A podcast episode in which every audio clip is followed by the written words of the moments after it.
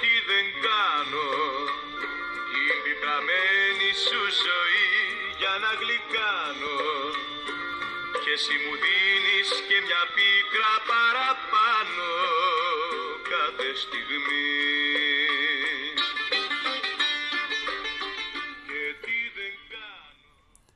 Έλεγα χθες στο χθεσινό podcast ότι δεν το φοβόμουν το ματσάκι με την ΑΕΚ. Ε, απλώς δεν μπορούσε να μου περάσει από το μυαλό ότι θα ήταν ένα ματσάκι το οποίο δεν θα το παίζαμε. Ένα παιχνίδι στο οποίο ο Παναθηναϊκός έχω την αίσθηση ότι περισσότερο το έχασε παρά το κέρδισε η ΑΕΚ γηπεδούχος και με 20.000 τουλάχιστον ε, οπαδούς της ε, να την υποστηρίζουν, να της δίνουν κουράγιο, να την ενθαρρύνουν και ούτω καθεξής από την εξέδρα. Ε, έχω λοιπόν την αίσθηση ότι το μάτς το έχασε ο Παναθηναϊκός ο οποίος στην πραγματικότητα ε, δεν το έπαιξε ποτέ. Ε, δεν είναι μόνο ε, αυτό που γίνεται στο ξεκίνημα και των δύο ημιχρόνων δηλαδή και στο πρώτο όπου στο δεύτερο λεπτό τρώει τον γκολ από τον Σιμάνσκι το μοναδικό γκολ που μπήκε στην διάρκεια του αγώνα όπως αποδείχθηκε ε, αλλά και στο ξεκίνημα του δεύτερου ημιχρόνου υπάρχει ευκαιρία του Αραούχου ε, και από εκεί και πέρα η μπάλα στα πόδια των παιχτών του Παναθηναϊκού που μοιάζει να μην ξέρουν τι να την κάνουν ή πώς να κάνουν εκείνο που πρέπει αποτελεσματικά. Ε, εντάξει, ο πιο ακριβοπληρωμένος παράγοντας ε, της ομάδας μας είναι φέτος ο προπονητής και έχω την αίσθηση ότι χθες δεν ήταν για να το πω κομψάκια η καλύτερη του μέρα δηλαδή και στην επιλογή της αρχικής ενδεκάδας και στην επιλογή των αλλαγών για τη στιγμή που έγιναν. Ε, και στο επίπεδο της πνευματικής προετοιμασίας ε, των παικτών. Για το μάτς ε, νομίζω ότι παίρνει κάτω από τη βάση. Ε, έχω την αίσθηση ότι και ο ίδιος το καταλαβαίνει στις δηλώσεις του μετά το παιχνίδι είπε ότι κάποια πράγματα με εκνευρίζουν ε, και είναι και δική μου ευθύνη. Ε, από εκεί πέρα η ΑΕΚ παίζοντας ένα παιχνίδι που θα έκανε υπερήφανο τον Λάσλο Μπόλονι ε, δηλαδή ένα γκολ και μετά όλοι κρεμασμένοι από τα δοκάρια ε, πιεστική άμυνα ε,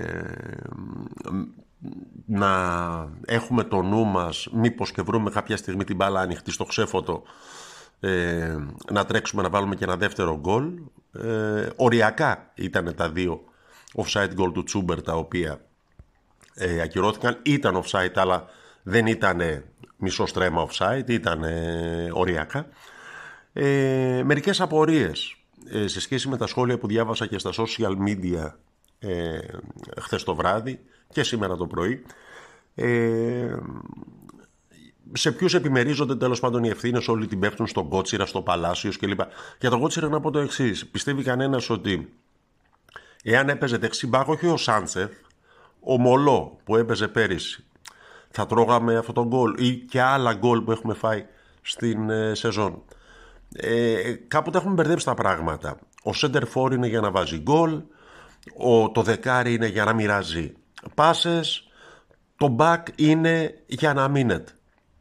Ε, κάπου έχουμε μπερδευτεί λίγο με τους σύνθετους ρόλους που έχουν οι παίκτες στο σύγχρονο ποδόσφαιρο ε, και λέμε κάνει και άλλα πράγματα. Οκ, το βασικό για το οποίο έχει προσληφθεί το κάνει. Δηλαδή ε, το βασικό που πρέπει να κάνει το back είναι να κόβει τον αντίπαλο επιθετικό.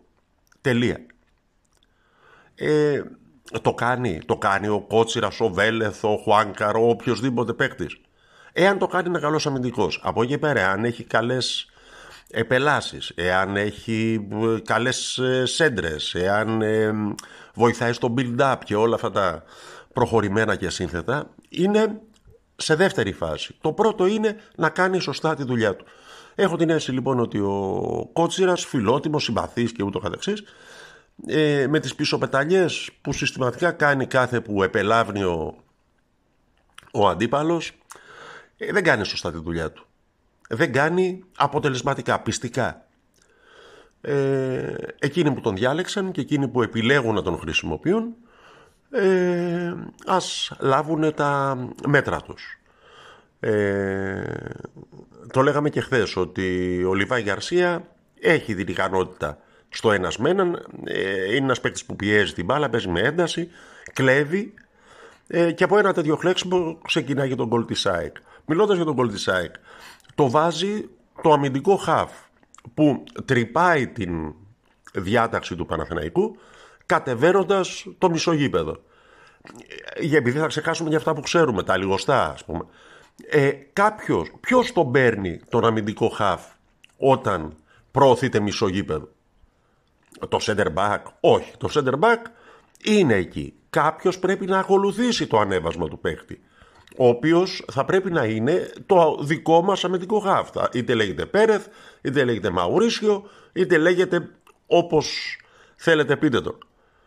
Ε, ακολουθεί κανένα το Σιμάνσκι στο ανέβασμά του. Έχω την εντύπωση πως όχι. Αυτό είναι ζήτημα ε, στοιχειώδους αμυντικής τακτικής για μια ομάδα. Δηλαδή, ε, όταν φτάνεις ε, να παίζεις πρώτη κατηγορία, αυτά που είναι λιμένα στην ε, ΑΕ ε, θα πρέπει να είναι λιμένα. Ε, λέγαμε για τις λάθος επιλογές του Γιωβάνοβιτς. Ε, ναι, ε, για να το πούμε απλά. Είναι δυνατόν σε ένα τέτοιο παιχνίδι να μην ξεκινάει ο Αλεξανδρόπουλος; Ε, δεν ξέρω. Και να δοκιμάζεις ένα σχήμα που δεν αποδίδει όταν παίζεις μάτς υψηλής έντασης και με ομάδες που δεν είναι λαμία. Με Πέρεθ, Μαουρίσιο, Βηγιαφάνιες. Από εκεί πέρα, ε, στοχοποιείται ο Παλάσιος, ο οποίος, ναι εντάξει προφανώς δεν είναι σκόρερ, αλλά είναι μέσα στις φάσεις, όπως και ο Αϊτόρ είναι μέσα στις φάσεις. Ε, δηλαδή επειδή ο Παναθηναϊκός έχει παιχνίδι από τα άκρα και έχει παιχνίδι από τα άκρα γιατί δεν έχει παιχνίδι από τη μέση. Ε, λέγαμε πριν ότι ο κάθε, ένας, ο κάθε παίκτης πρέπει να κάνει τη δουλειά του. Πού είναι οι πάσες που σου βγάζουν τα δεκάρια σου; Δηλαδή, ε, γράφτηκε χθες ότι ο Βηγιαφάνιας αποτελούσε σημείο αναφοράς για τον Παναθηναϊκό. Συγγνώμη, αλλά εγώ δεν το είδα. Δηλαδή, το ότι ο Παναθηναϊκός δεν δημιουργεί ούτε μία φάση στον άξονα ε, έχει να κάνει και με το ότι ο Βηγιαφάνιας υστερεί. Δεν είναι κακό, δεν, δεν είναι κακό. Όλοι έχουν δικαίωμα να κάνουν μια άσχημη εμφάνιση. Αλλά εκείνο που με τρελαίνει είναι ότι ξαφνικά κάποιοι παίχτε στοχοποιούνται άλλα βίντρα όπως παλιά και κάποιοι παραμένουν στο απειρόβλητο. Το center for σου δεν είναι ουσιαστικά σε καμία φάση. Κάτι rebound παίρνει. Ο Παναθηναϊκός είναι η μόνη ομάδα που όταν βάζει δεύτερο επιθετικό αντί να γεμίσει την περιοχή του την αδειάζει. Δηλαδή, όποτε παίζουν Μακέντα Καρλίτος μαζί, είναι σαν να μην παίζει κανένας τους. Σε όλες τις ομάδες, όταν βάζει δεύτερο επιθετικό, ε, γίνεται ένα, ένα μπούγιο τέλος πάντων. Δηλαδή, υπάρχει μία... Δεν ξέρει η αντίπαλη άμυνα ποιο να πρωτοφυλάξει κλπ. Ε, στο Παναθηναϊκό, όποτε μπαίνει δεύτερος επιθετικός, ε, η αντίπαλη άμυνα δεν φυλάει κανέναν γιατί ξέρει ότι δεν θα κινδυνεύσει ποτέ. Ε, το ότι δεν έχει αυτό που λέγαμε και στο χθεσινό podcast game changers ο Παναθηναϊκός το οποίο φάνηκε και χθες, δηλαδή βάζει το Βιτάλ, βάζει το Χατζηγιοβάνι, βάζει τον Αλεξανδρόπουλο αργά, τον Καρλίτος που λέγαμε πριν είναι σαν να μην έκανε καμία κίνηση από τον πάγκο. Ε, δείχνει, ε, κατά τη γνώμη μου, και την αδυναμία να σχεδιαστεί και να εκτελεστεί σωστά ένα plan B εντάξει, μπορεί να σου στραβώσει το μάτς, να μην βγει όπως το έχεις σχεδιάσει στο μυαλό σου πριν ξεκινήσει. Πού είναι το plan B γι' αυτό; Ε, και αδούλευτο. Δηλαδή ότι μπαίνουμε μέσα παιδιά και κάποιος θα έχει μια έμπνευση, θα κάνει μια κίνηση. Ε, πώς πήρε κατά μία έννοια ο Μαουρίσιο το πέναλ εκεί πέρα που ισοφαρίσαμε στη Λαμία. Υπάρχει και κάποιο τύπο απάθεια, έχω την εντύπωση. Δηλαδή, Σκεφτόμουν χθες το βράδυ ότι εάν ξέρω εγώ στον πάγκο του Παναθηναϊκού καθόταν ο Μουνιώθ ή ένας παίκτης, ένας προπονητής τύπου Μουνιώθ, θα είχε πάρει ξέρω εγώ τον Πιτσυρικά τον Αιγύπτιο από την ΚΑΠΑ 19 και θα τον είχε δοκιμάσει, θα τον είχε πάρει μαζί του αν μη τι άλλο δύο-τρεις φορές στην αποστολή. ώστε να έχει έναν παίκτη ε, ως εναλλακτική λύση. Αυτή τη στιγμή ο Παναθηναϊκός με, με τον τραυματισμό του Ιωαννίδη το δανεισμό του Χαμπετσί και όλα αυτά, ε, έχει μείνει με τους εξής δύο επιθετικούς. Μακέντας Καρλίτος, Καρλίτος Μακέντας, Μακέντας Καρλίτος. Ε, δεν υπάρχει κάποιο, κάποιο τύπο ψάξιμο ε, ώστε να υπάρχει μια επιπλέον λύση. Δεν θα έπρεπε να απασχολεί αυτό την ομάδα. Από εκεί και πέρα, ε, εντάξει γράφτηκε και χθες ότι ο κυριάρχης ο Παναθηναϊκός δεν ξέρω, εμένα μου θύμισε πάρα πολύ το χθεσινό παιχνίδι. Το μάτς που χάσαμε στα Γιάννενα. Ε, δεν ξέρω αν είναι το, το αποτύπωμα του Γιάννικη στις ομάδες που έχει αφήσει στην ε, νυν και στην πρώην. Ε, όπου φάγαμε ένα γκολ νωρίς και εκεί ε, και μετά ουσιαστικά δεν απειλήσαμε στο υπόλοιπο παιχνίδι. Κάνει ο Παναθηναϊκός τρεις φάσεις, τρεις ή μισή φάσεις τέλος πάντων. Ε, εντάξει, δεν βάζει την ΑΕΚ ε, στα δίχτυα. Μια ΑΕΚ που... Εντάξει, τι να πούμε, το λέγαμε και χθες ότι ε, η άμυνά της είναι χειρότερη από τη δική μας. Και στην πραγματικότητα, με την προσήλεση με την οποία παίζει, με το σύστημα του Γιάννικη, σφιχτά οι γραμμές, κοντά η μία στην άλλη και ούτω καθεξής, στην πραγματικότητα δεν απειλείται. Δεν ξέρω. Ε, όλοι έχουν δικαίωμα ε, σε μια κακή χρονιά, σε περισσότερες από μια κακές χρονιές. Ε, ομάδες όπως η Λίβερπουλ έχουν μείνει δεκαετίες μακριά από τίτλους. Φέτος η Μπαρτσελώνα πάει από το κακό στο χειρότερο, η Γιουβέντους πάει από το κακό στο χειρότερο. Δεν θα γίνουμε Βόλος που είναι στην πεντάδα και απολύεται ο προπονητής.